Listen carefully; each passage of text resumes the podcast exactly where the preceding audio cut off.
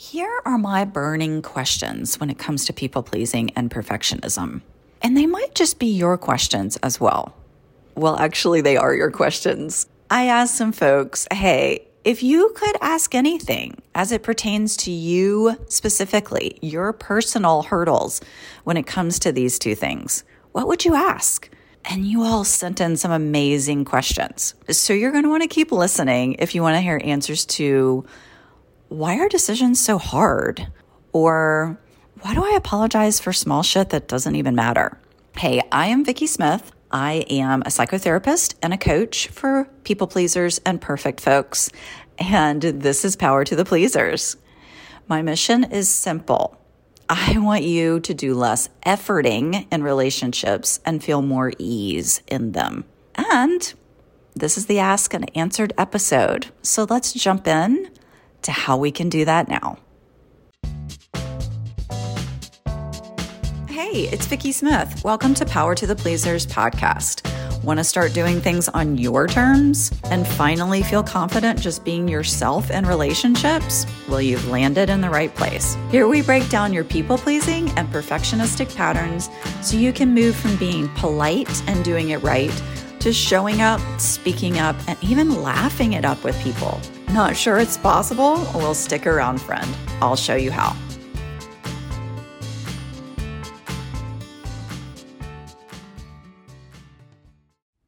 Hey everyone, I hope you're well. Today is going to be a little different. We are going to do an ask and answer episode. And you know, I've heard these podcasts before from people that I follow and I always thought, oh, that sounds fun. And so I just posed the question to some Facebook groups and also on Instagram. What do you all want to have answered? What's that one burning question that you're curious about when it comes to people pleasing or perfectionism? And so I put all of these in a little bit in a little list and I haven't looked at them since I put them in the list a couple weeks ago. And so I just wanted to be a little bit more spontaneous and relax my perfectionism recording an episode and just pull up this list, read the question, and just go with it and see what my answer is. so hopefully this will be helpful. I know it will be helpful. People have said, this is what I want to know about. So these answers are going to be kind of short and sweet, and this episode might be short. Um, we will see. Um, but here we go. Okay. First one How do you set boundaries in a kind way? Awesome. Okay, so I'm just going to say all these questions are excellent because my initial reaction to each one of these questions is going to be, oh my God, that's such a great question. So just know they're all great questions. How do you set boundaries in a kind way?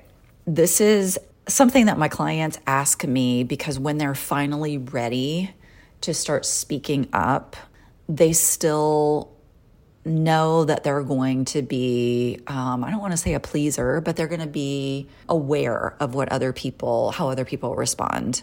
So I would say I have this four step process, and I've talked about this before when I was on a podcast, and I, I've tested it and I feel like it works. So the four step process is first, you state your boundary.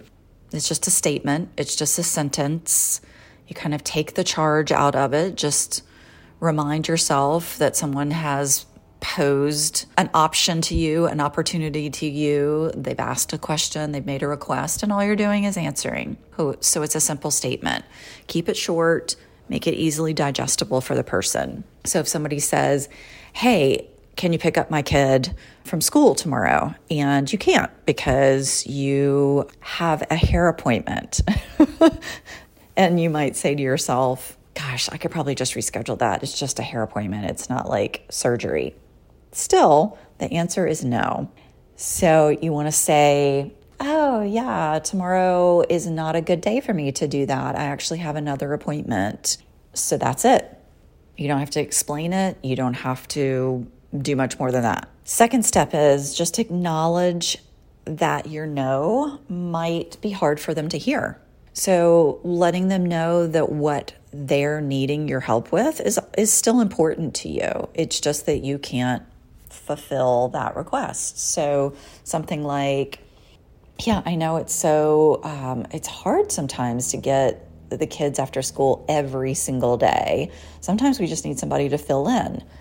You're not apologizing, you're just acknowledging and validating. Then you state your boundary again. And I really wish I could help. It's just this week has been crazy for me. And then you wish them well. That's the fourth step. And that could sound something like I know you'll find somebody. There's, you know, there's always uh, an empty space in a car somewhere.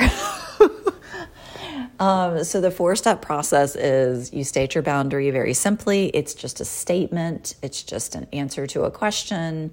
You acknowledge what they're going through and validate their need and their request.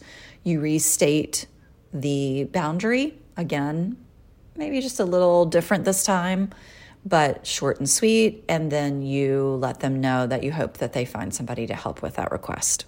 That is how you set a boundary in a kind way. Next question Why are decisions so hard for me? I really like talking about decisions. I think decisions are really hard for people pleasers because it puts us in this immediate bind of do I choose myself and what's best for me, or do I choose what's best for the other person? Because this is such a uh, sort of a general question and a short question with not a lot of other specifics, I'm going to go with this response. Being in that bind of do I choose myself or the other person twists us up inside and when we feel that tension, when we feel kind of afraid that we might upset somebody if we don't make a decision that's in their favor instead of in ours, we get scared. And our immediate reaction to that is, let me just go ahead and make this other person happy. I'll just cancel my hair appointment and it's not that big of a deal. I'll just wait till next month and get my hair done. We just automatically go to that default setting of putting our needs second.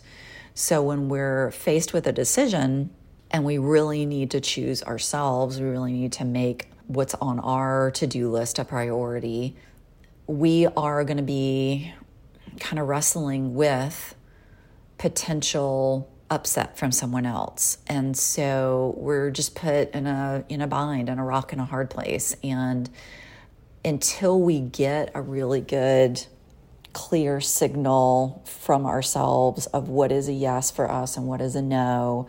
And we learn how to trust ourselves and we find our voice so that we can speak our no. Until we have a little bit of, of those things under, under our belt, decisions are hard. They are placing us in that sort of internal tug of war. I did just think about some some other reason why decisions are hard, and this is kind of a general answer because I think when we're younger, we might have been overridden a lot. Like we might have been ignored. Um, people didn't really ask us our opinion.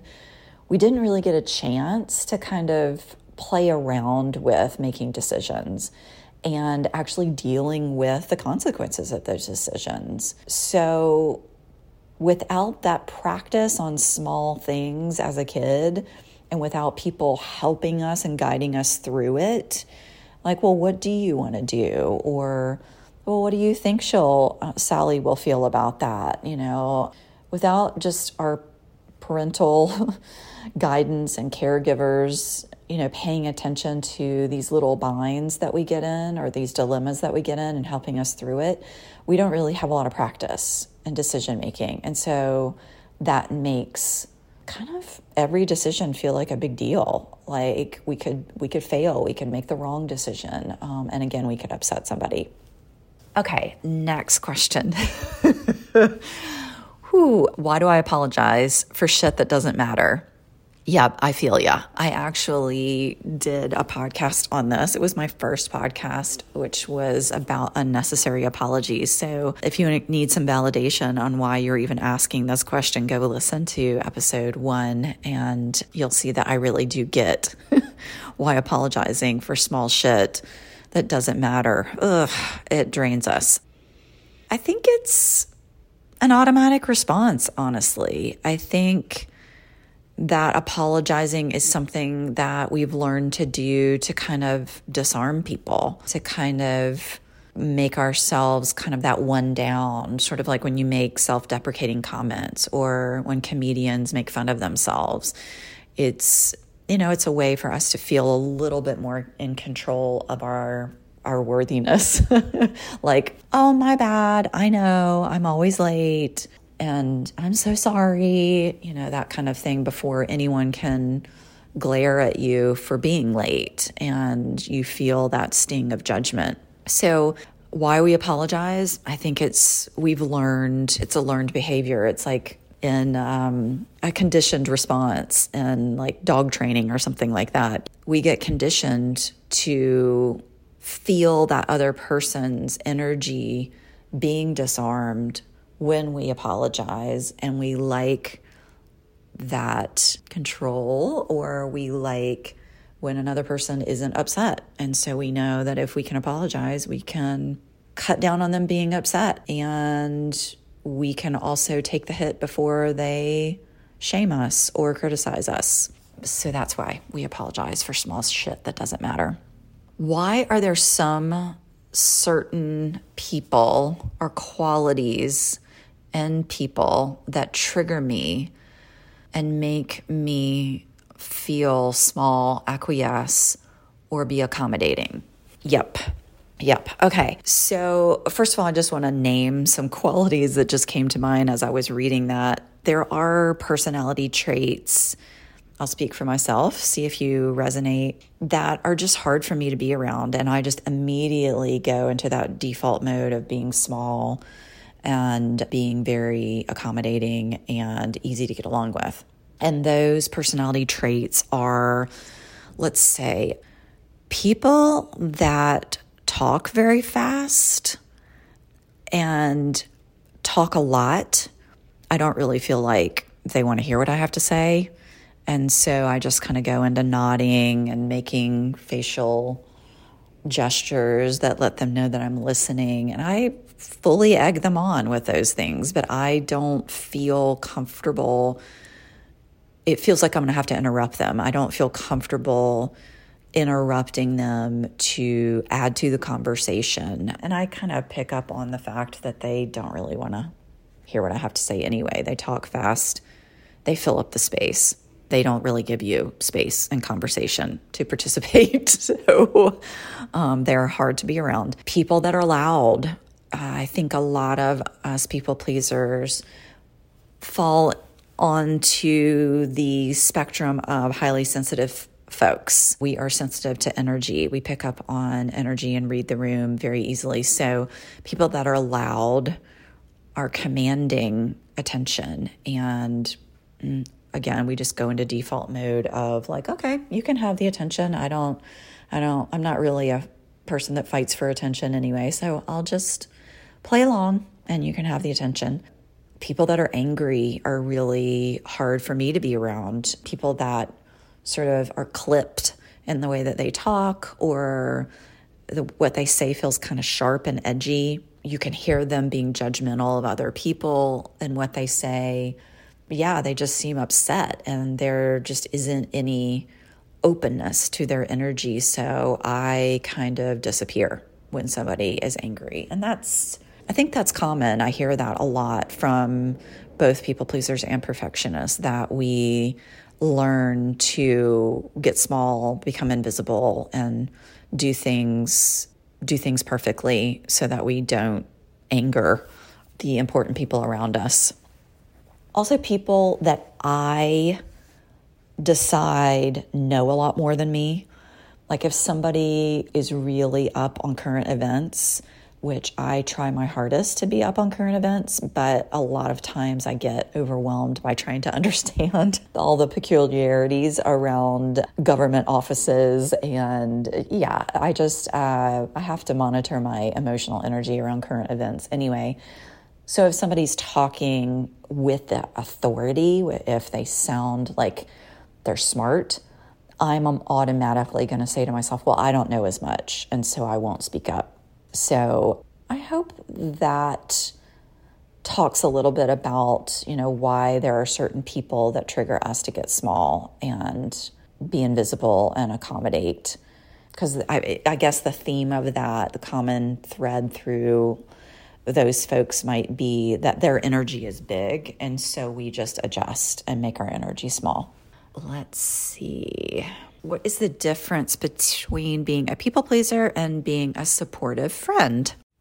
Oh, this is a good one in the sense that I've been doing a lot of work with friendships and relationships. So I'm just going to hone in on a couple of bullet points here around this. When you're being a people pleaser with a friend, there's not a lot of boundaries. There's not you're you're going to be their yes person. We'll say it that way. If they're having a hard time with something, a breakup or a stressful time with their team at work or something like that, and you are just nodding your head and agreeing with everything that they say and letting them complain for hours and hours, not putting any time limits on the fact that you really needed to be home at 9 p.m. and now it's, you know, 12 a.m. and you've basically just told them that everything that they think is correct and right, that's being a people pleaser. If you're going to be a supportive friend, you're going to move from that default setting, that automatic way of just being accommodating or um, caretaking, if you will, which is sort of like enabling them and their complaining. And you're going to be more action oriented. You're going to be more collaborative with them. You might ask them questions. You might ask them hard questions like, hey, you know, this has been going on for a while. Like, what do you think? What do you think you're caught in with this? You know, maybe ask them to be reflective. We're not just sitting there letting them complain to us for hours and agreeing that their boss, you know, is a giant a hole. We're actually being supportive in the sense of we're asking them to talk with us and we're offering an outside perspective where we might even offer advice if that's the kind of friendship you have, especially if they ask, like, what do you think I should do? We don't defer and say, oh, whatever you think is fine. I mean, you're doing a great job as it is. No, we might actually give them feedback. And again, it's not to be like a supportive person is, you know, this person that shows up and gives advice and asks hard questions. No, but it's you are active in the relationship you are not just letting them sort of bulldoze you with their reactivity, their pain, and you just become the basket that all of that gets put into, and you just hold it and you never say anything about it. Supportive is you actually showing up and participating in the conversation and pointing some things out that you see asking questions that will get them kind of out of that spin. That is how you're supportive. So you are actually more, you show up more in the relationship than just being that trash can they dump all of their complaining into.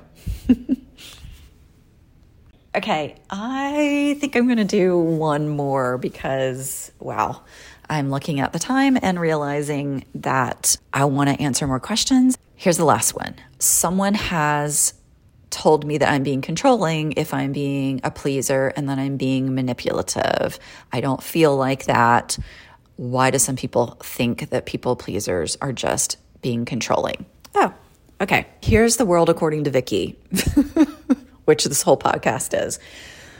I don't see people pleasers as being manipulative at all. I see people pleasing as a well worn coping strategy.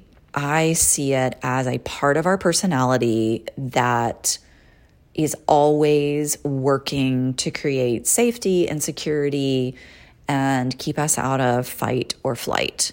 I really love internal family systems for this reason because when we get this judgmental spin on our coping strategies, like saying they're manipulative or controlling, I just, internal family system just says no way, no how. Like you need to know what's going on with your coping strategy and learn about that part of you that shows up and does that coping st- strategy for you. It is a part of your inner world and it has a job. And I fully have let myself off the hook about trying to judge myself and say I'm being manipulative by people pleasing. I don't think so anymore. I think I'm just trying to create safety for myself by making other people happy. That's what that people pleaser part feels like it's doing.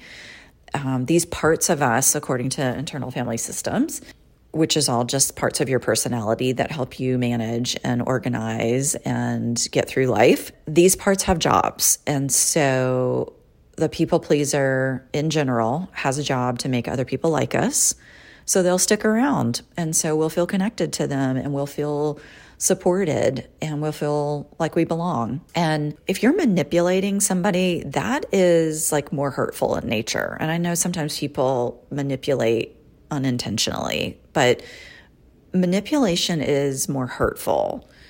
People pleasing is more how do I cope in relationships because relationships can feel scary to me. They can feel like I could be rejected or criticized at any moment. Manipulation is like how do you gain control over someone? Um, how do you make them do what you want them to do? People pleasing is, again, a way that we are trying to cope and manage our fears in relationships. And the way that we manage that fear is that we become likable, we become easygoing, we do not um, rock the boat. So, therefore, you have no reason why you wouldn't want to be around us. And then we feel like oh, good, I belong, I'm connected to you. So that is your people pleaser part's job. And I no longer believe that we are being controlling. Everybody has ways of trying to make it in the world. And so this is just one of the ones that we've chosen. And we can change how how much we turn it on, how intense it is for us. Okay, that was fun. I kind of liked that. I just hoping that you got something out of that. I would love to hear if you have a question that I didn't get to, just let me know. Uh, send me an email, Vicki at powertothepleasers.com, or head over to the Instagram and check out what I have in my feed around answering some of these questions. Again, they'll be super short answers, but this has been fun. Thanks for hanging out, and I'll talk to you later. Okay. The number one most requested, top of the wish list skill that my people pleasing clients say, This is what I want to work on is confident boundary setting. Well, I have a little different take on how to finally get those words out of your mouth and stand up for yourself and stand behind yourself as you say them. And that is to feel calmer inside, to be able to calm your nerves, to be able to kind of get a handle on your emotions so that you can actually form the words and state your boundaries. And I created a little something for you. It's called Shaky to Confident. It's a list of ways to actually soothe your nervous system. You're going to want to get this, friends, because these are small things that you can do. And let me just say, they're not hacks, but they are tools that you can begin to practice and just see how it feels inside your skin. All right, so go to the show notes and just look for shaky to confident. And welcome to feeling more ease in your body. All right, later, Gators. Hey, thanks so much for listening. If this has been helpful for you, I'd so appreciate it if you could take a moment and just rate and review, and then others might be able to find us more easily. And please also share with friends that could use this information too. Okay, thanks again, and I look forward to sharing more episodes with you in the future. Take care.